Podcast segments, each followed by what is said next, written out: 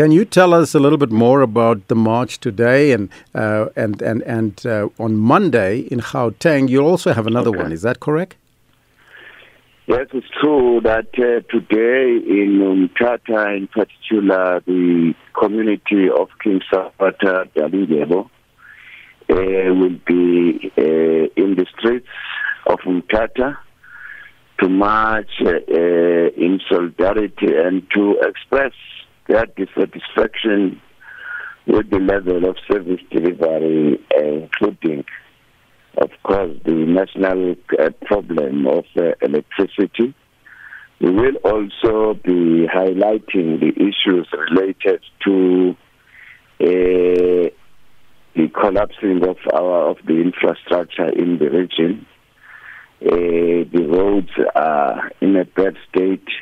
It's worse road which uh, come which uh, leads from uh, starts from uh, up to Coffee Bay, hole in the wall, and those areas, uh, as you know, they are those are the tourism mecca of this municipality, but uh, nobody seemed to be looking into that.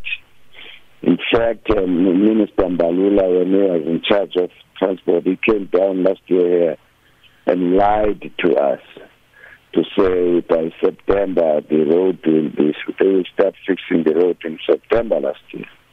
But that road now is is, is impossible that mm. you can travel there. And then you also we are also going to highlight the roads uh, which goes to various rural areas. Thirdly, the OR Tambo region was given with millions of rands to fix or to put uh, supply water to the villages of Mtata, Mqanduli, Libode, and so on. Eight years now, that project is still at standstill. There's no water. So what we heard is that these uh, comrades in corruption have uh, stolen that money.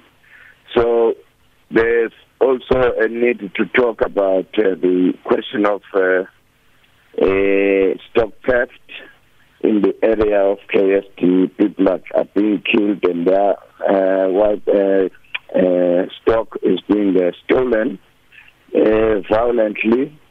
Uh, well, we'll, I highlight the question of crime because crime in Tata is, mm-hmm. is out of control, and also we talk about waste management, which is not there, and the water I've already highlighted. So.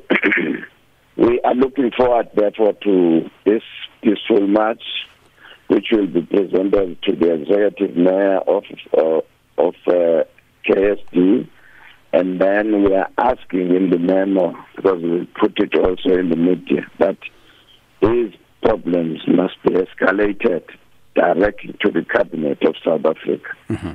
Now, what desired impact, General, do you th- are you hoping for these two separate or respective marches will have on government and its response to load shedding? Well, the question, okay, the, the match in, in, in Pretoria on Monday, we are going to High Court, as you are aware that the UDM is uh, applicant number one wherein and, uh, and it has been joined by other uh, organizations in this country. The aim of uh, going to court is to perhaps for the first time we might hear exactly what is the cause of load shedding because we have been told different stories. Today the coal, the, the, the coal is wet, tomorrow the coal uh, not good quality. The other day, the, the, the, the reason for load shedding is sabotage. And now, the Curator also highlighted that there's a widespread of corruption in that area. Now, we want them to come and, and tell us under oath this time, not just to combat us with statements, but to explain exactly what is going on and also we are saying certain areas must be uh, uh, must not must not must not be affected by load shedding, such as police stations, uh, hospitals, uh, and so on and so on. So really, this this is the nub of the whole thing.